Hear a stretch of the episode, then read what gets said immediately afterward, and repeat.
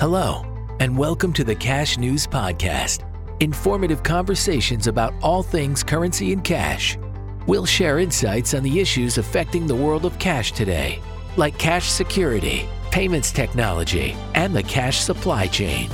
Your hosts, Tom Meehan and Sean Ferrari, hope to inform industry professionals and support better cash security and management by sharing the latest information on trends, strategies, and technology.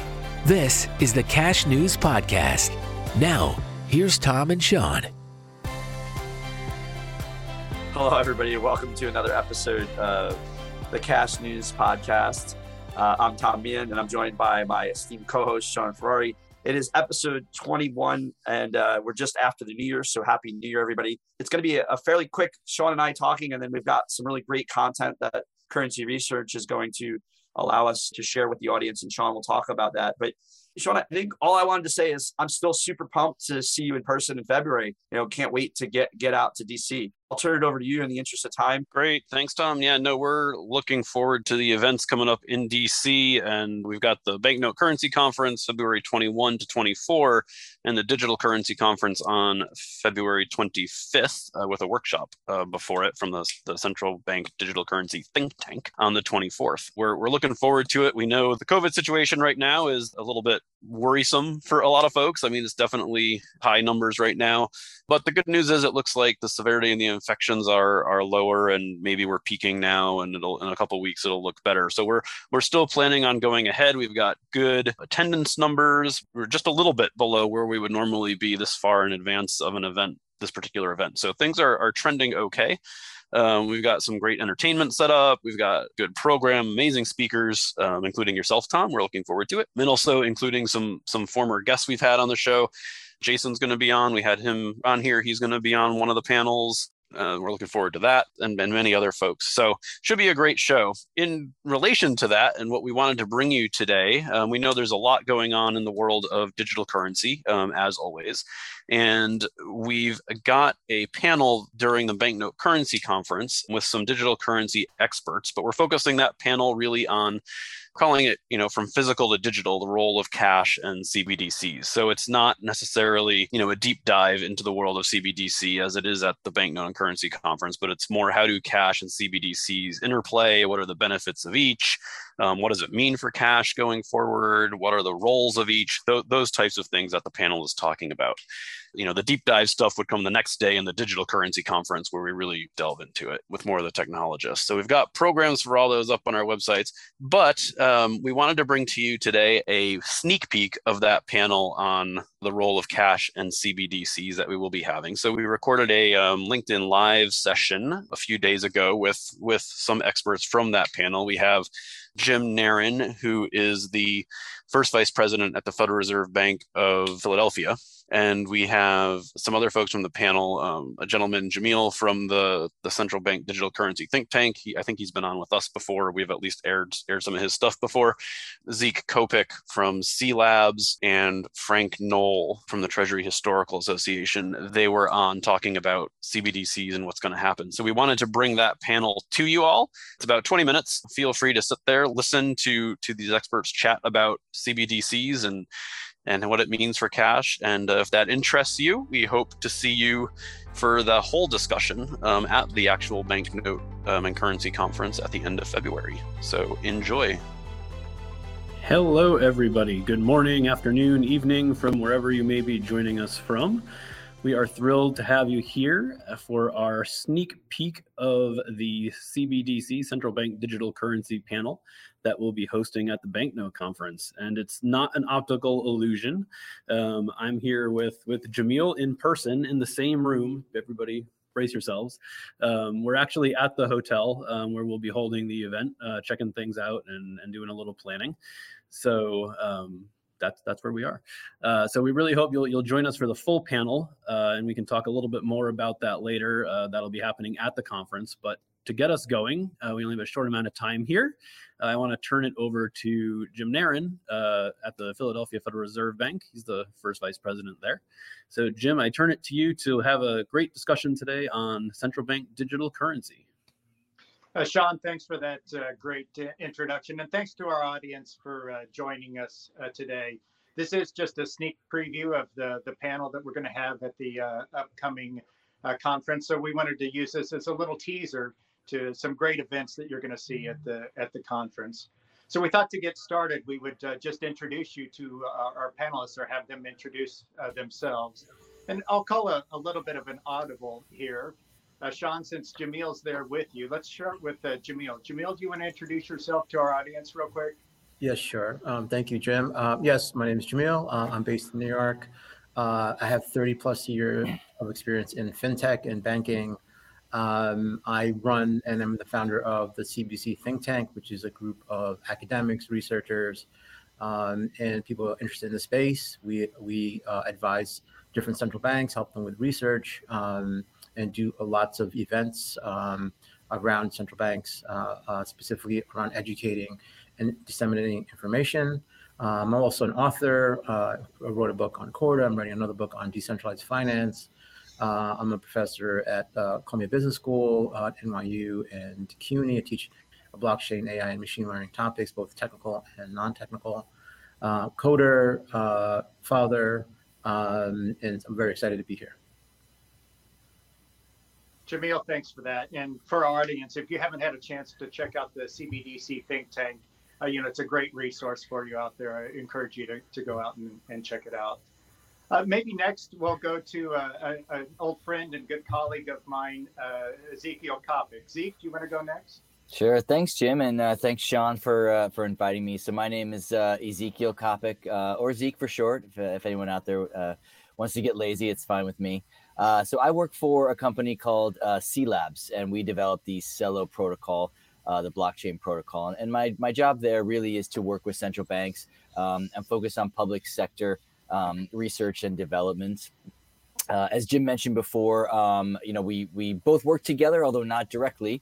Um, but I used to work at the Federal Reserve Bank of New York for many years, uh, focused more on, on, on treasury issues and and foreign reserves management and things like that.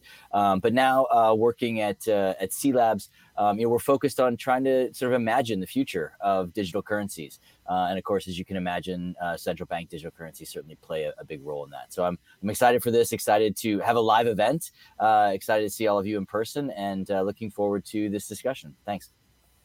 Uh, thanks, Zeke. And I, have really enjoyed working with Zeke on some issues related to central bank currency around the velocity uh, of money. so, Zeke, thanks for joining us today. Hey, Frank, do you want to go next and introduce yourself? Sure. I'm Frank Noll. I'm president of Noll Historical Consulting. And uh, for 20 some years now, I've been a historian and advisor on the technology of money. I spent most of my time in the banknote world, um, but now I am focused on CBDCs and stablecoins. So that's the quick introduction. So, so Frank, maybe let's stick with you to, to get started here. You, you come from this traditional uh, currency banknote uh, issuance uh, background. Uh, many of our audience listening today come from a, a very similar uh, background. Mm-hmm. So, you know, as we start thinking about this, why should we why should we care? What problem are we trying to solve from from your perspective? Well, for for the banknote world, you really need to start thinking about CBDCs because they're on their way. Uh, they're not going to go away. It's basically the future. And a lot of what's driving this is central banks need to meet the challenge of crypto. Um, if you read any of the papers that are coming out, you know, crypto is a serious threat to uh, central bank monopoly. Plus, uh, CBDC will allow uh, central banks to fulfill their mission.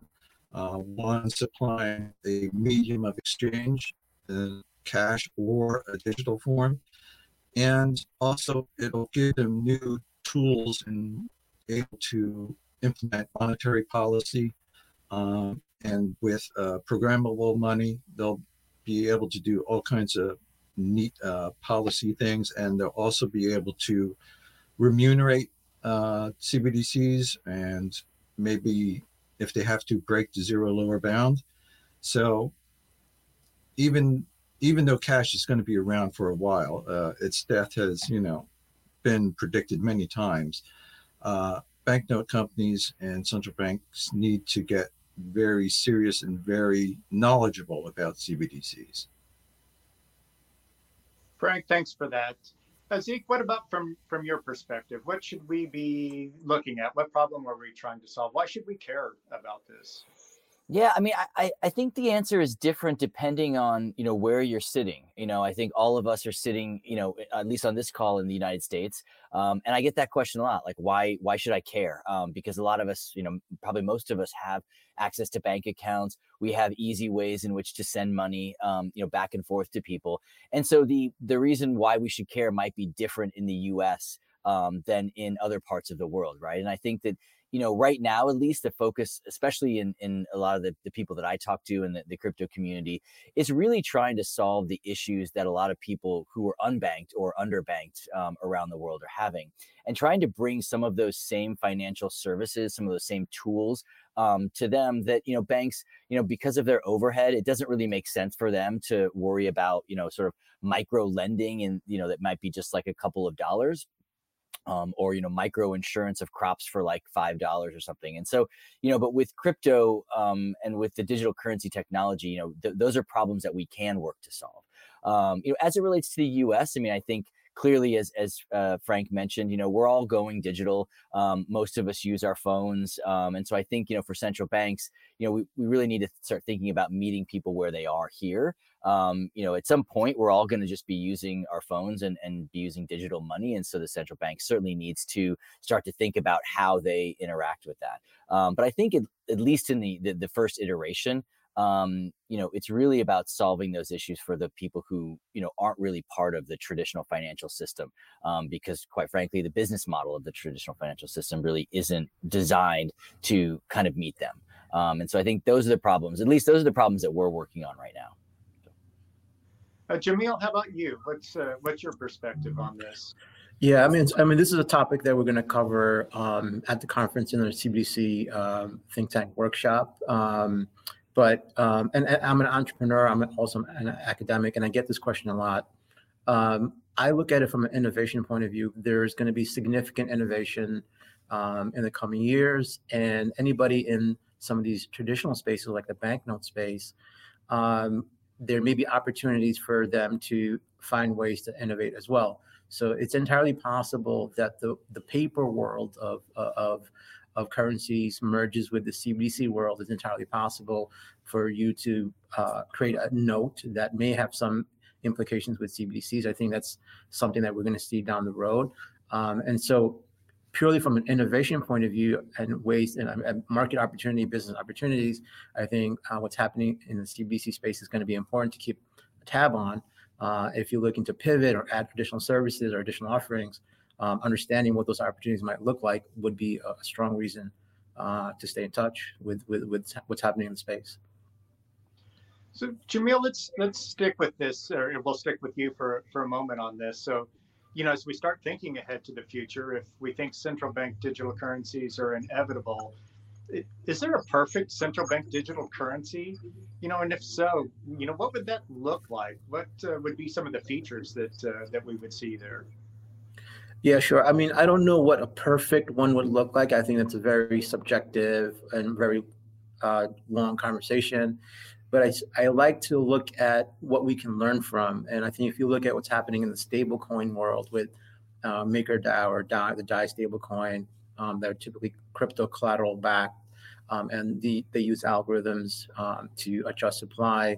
Um, I think there's a lot that we can learn about what's happening in the crypto space and bring it into into the CBC space um, and continue to evolve. I think uh, the perfect scenario, if there was one, is that we take the knowledge that we gain what's ha- and what's happening in these other spaces and bring it to um, the traditional spaces um, to the benefit of society and human civilization. So if it's really benefiting humans and it's ha- allowing us to have a more uh, stable economy, a stable financial environment, I think that's going to be a big factor in defining what we'd say is, is perfect.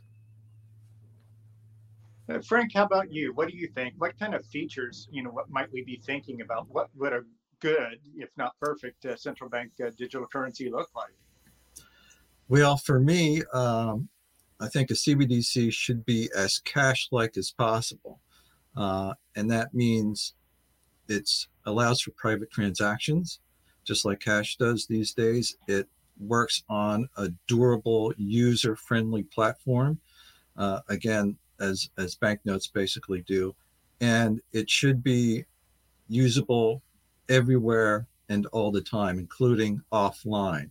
And that's why I usually uh, am looking forward to some kind of connected banknote component to a CBDC, kind of like Jamil talked about. Uh, a banknote that can interact with the CBDC or serve as a platform for it. And given that, you know, banknote is a very traditional, very well-known technology, it should be used, I think, as much as possible in the CBDC world, if only to allow for a smooth transition from one platform to another and to allow people who are not crypto savvy to be able to interact with the CBDC. A, a banknote platform is perfect for that. Zeke, what do you think? Uh, do you have any thoughts on, on this? What uh, are some of the features, functionality that we ought to be uh, thinking about for the future? Yeah, I mean, I, I agree with both um, Jamil and, and Frank. Um, you know, talking about things that you know important issues like privacy, um, you know, interoperability, which is something uh, you know I think that they they all hinted at. Um, you know, I, I think probably the biggest thing too is is user experience. You know, at the end of the day, um, you know, people didn't create cryptocurrencies just to create them just for the fun of it. I mean, they created them to solve a problem, um, you know, and, and and that's been working fel- relatively well. But I think one of the issues that we're seeing now is it can be very hard, unless you're a crypto native, it can be really hard to really understand um, how to use these. And so I think you know, for essentially, especially for a central bank digital currency, um, making something that's easy to use, making something that's mobile. You know, a lot of um, a lot of currencies really are not really optimized for say a mobile phone um, but everybody has you know basically these days everybody has a mobile phone. And so making something that is mobile and easy to basically to use um, you know from just from your phone um, at the end of the day people don't really care about what the underlying technology is as long as it's safe and it's secure um, and you know that it's private their transactions are private. And so i think those are probably going to be the, the biggest issues um, that we're going to focus on going forward so so zeke um, you, have been working on this for a while but you know you know the traditional uh, business model out there as you've started working on this what, what surprised you the most about uh, either cryptocurrencies, central bank uh, digital currencies? Any surprises for you out there? Anything interesting that you've learned? Yeah, I mean, so as you know, like my background was always in central banks and in traditional finance. And, uh, you know, I think when I first started this, you know, I didn't really understand, you know, a lot of the concepts, especially around like meme cryptocurrencies and Dogecoin and, and all of those things. And I, I, I think that one thing we forget is that you know this this industry is relatively new um, and you know people are, are out here experimenting and trying different things and a lot of times that means this just them having fun um, and I know that when we equate that with money, you know, especially as central bankers, we get very nervous. Um, you know, and a lot of times this is, you know, I, think about when I was a kid and and you had those toys, you know, to build like cars and things like that. To you know, and a lot of kids who want to be engineers like love that, right? And that's how they started. And I, I think for people, you know, I would caution them to say, like, look, we're just getting started in this. And you know, there might be some parts of this technology that you don't understand. There's certainly a lot of parts that I don't understand.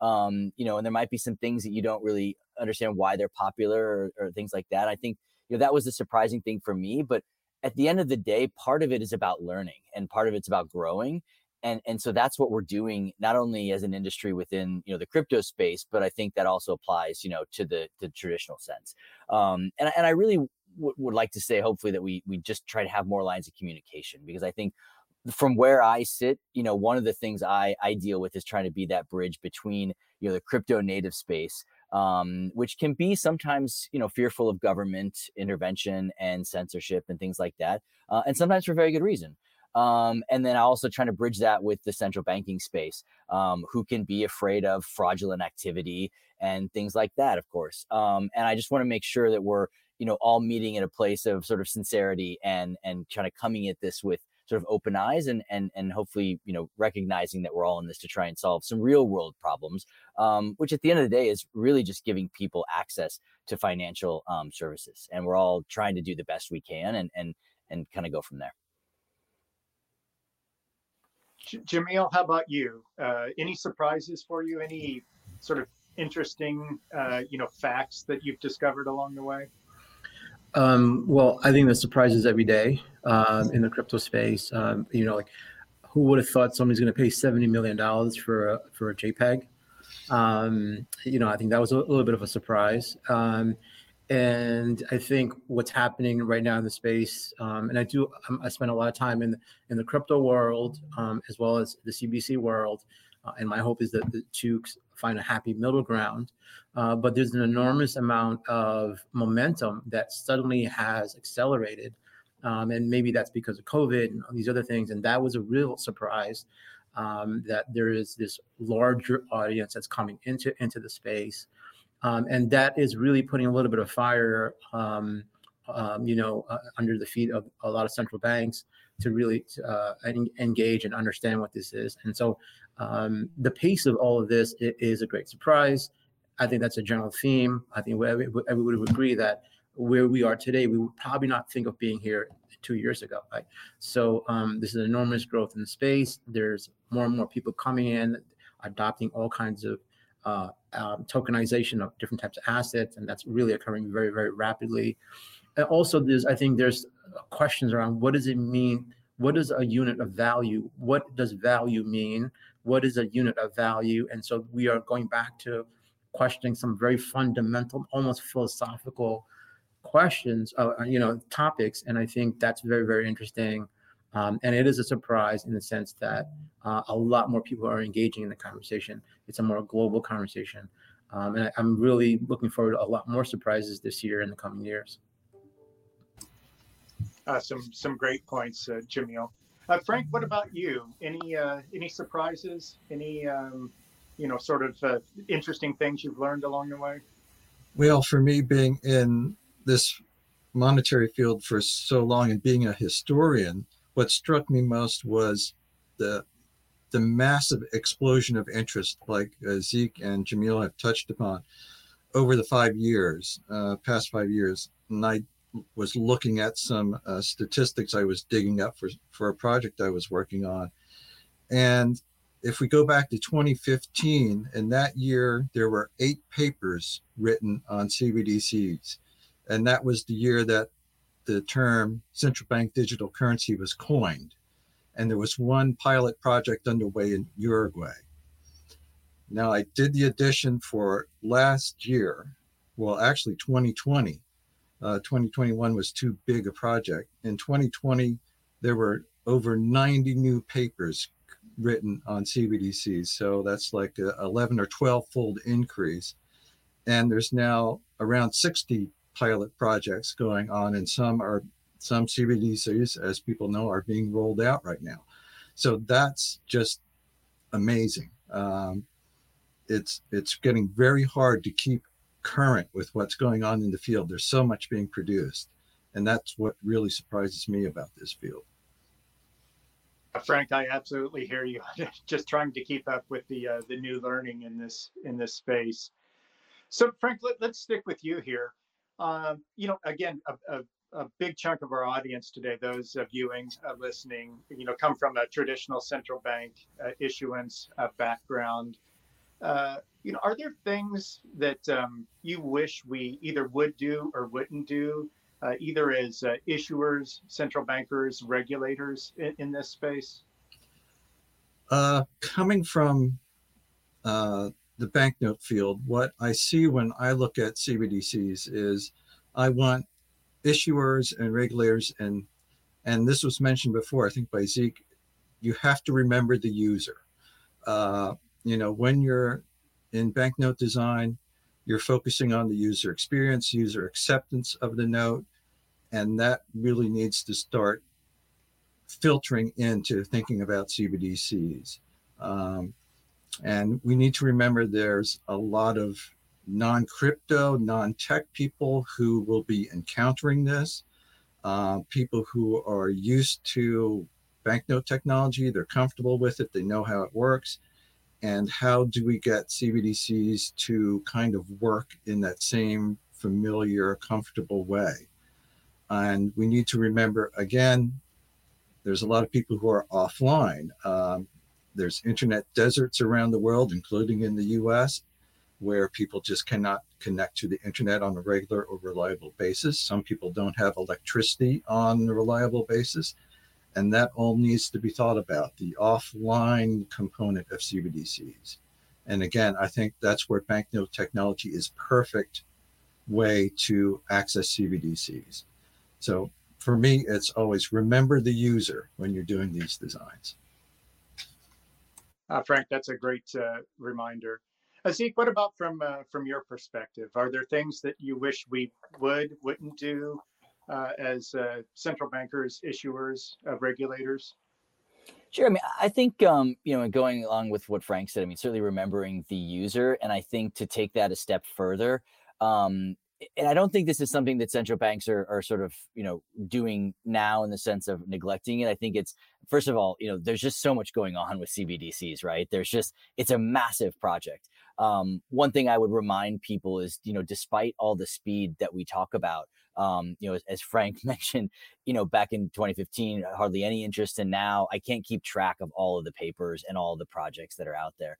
Um, but one thing I would I'd sort of caution is that, you know, real CBDC, you know, that's going to end up actually being in use is is years away. I mean, this is like a, a, project that's like five to ten years. I mean, I know some countries are going faster um, than others, um, but I would caution that you know we you know we still have time to to think about these things, and and I wouldn't rush into it because as as Franklin mentions, there's there's so many things um, that we have to think about.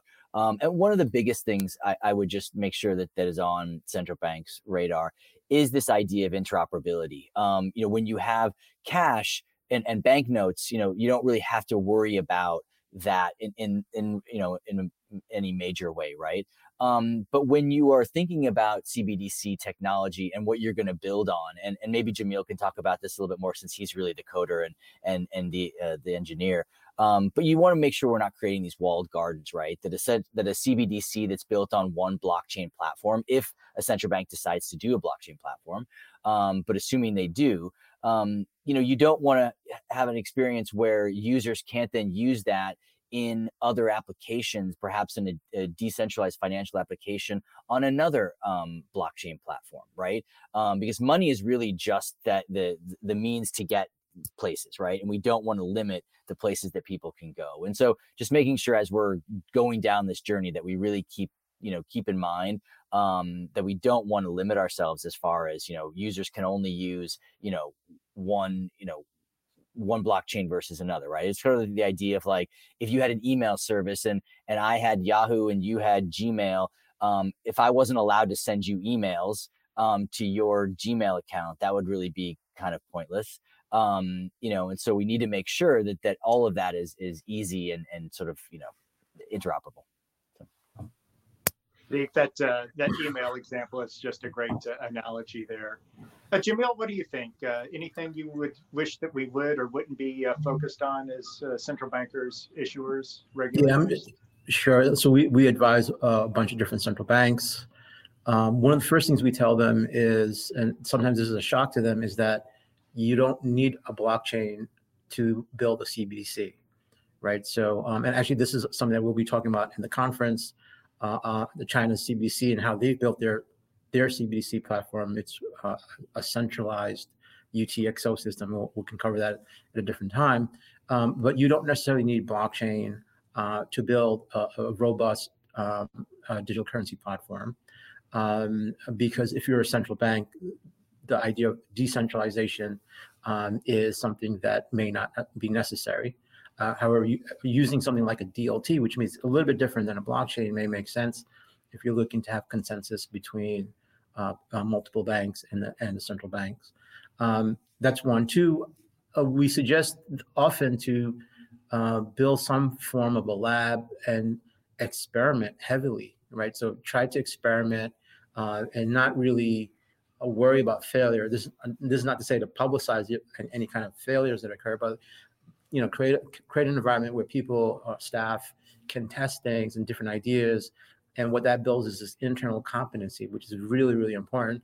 Uh, because in many ways, central banks are being caught by surprise with all of this. And so I think it's very, very important to build that internal comp- competency and not rely on vendors to tell you how the world should look like, uh, but kind of build that internal um, knowledge base through experience, through exper- experimentation and testing on different things with different products and different protocols.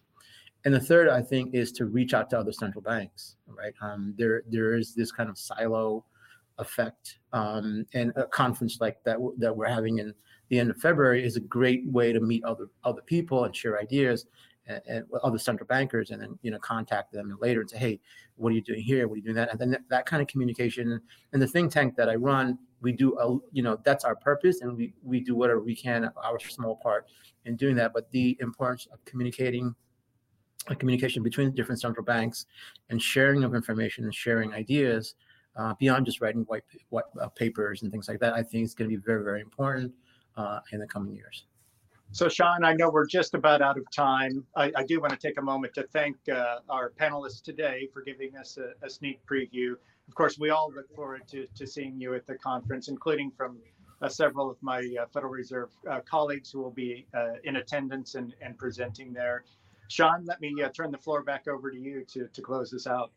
Great, thanks, Jim, and I'll echo your your thanks to everybody on the panel. It was a, a great discussion, and as as Jim and Jamiel and Zeke and Frank said, you know the there's so much going on in this space, and with the past few years of not being able to get together, uh, it's hard to disseminate all that information. There's a lot of papers, there's a lot of reading, a lot of summaries, a lot of online content. But as we know, the online, it's great like this to be able to get information out and start a dialogue, but it's really hard to to network and dig into a example or share a success or share a failure even um, that that might have occurred to, to learn from. So we're looking forward to doing that at the end of February. So thanks for joining us. We will have a fuller discussion with with these folks and and many more um, on a whole bunch of different topics um, at the first the Banknote and Currency Conference at the end of February, February 21 through 24, uh, here at the Renaissance Hotel in in DC.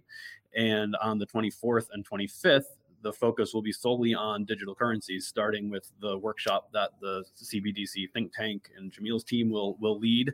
Uh, we're looking really forward to that, to digging into like a lot of detail um, on CBDCs. So we're, we're looking forward to that. And then on the Friday of that week, the 25th, um, digital currencies in general and and the technical aspects and what's going on there. We'll we'll touch on all the topics we talked about here: privacy, interoperability, um, inclusion inclusion, yeah, all, all sorts of topics um, on that day. So check it out. Uh, we'd love to see you here. Uh, it's time we get all back together and talk about this stuff. So I thank the panel and thank you all for listening. And we hope to see you all at the end of February and throughout the next year.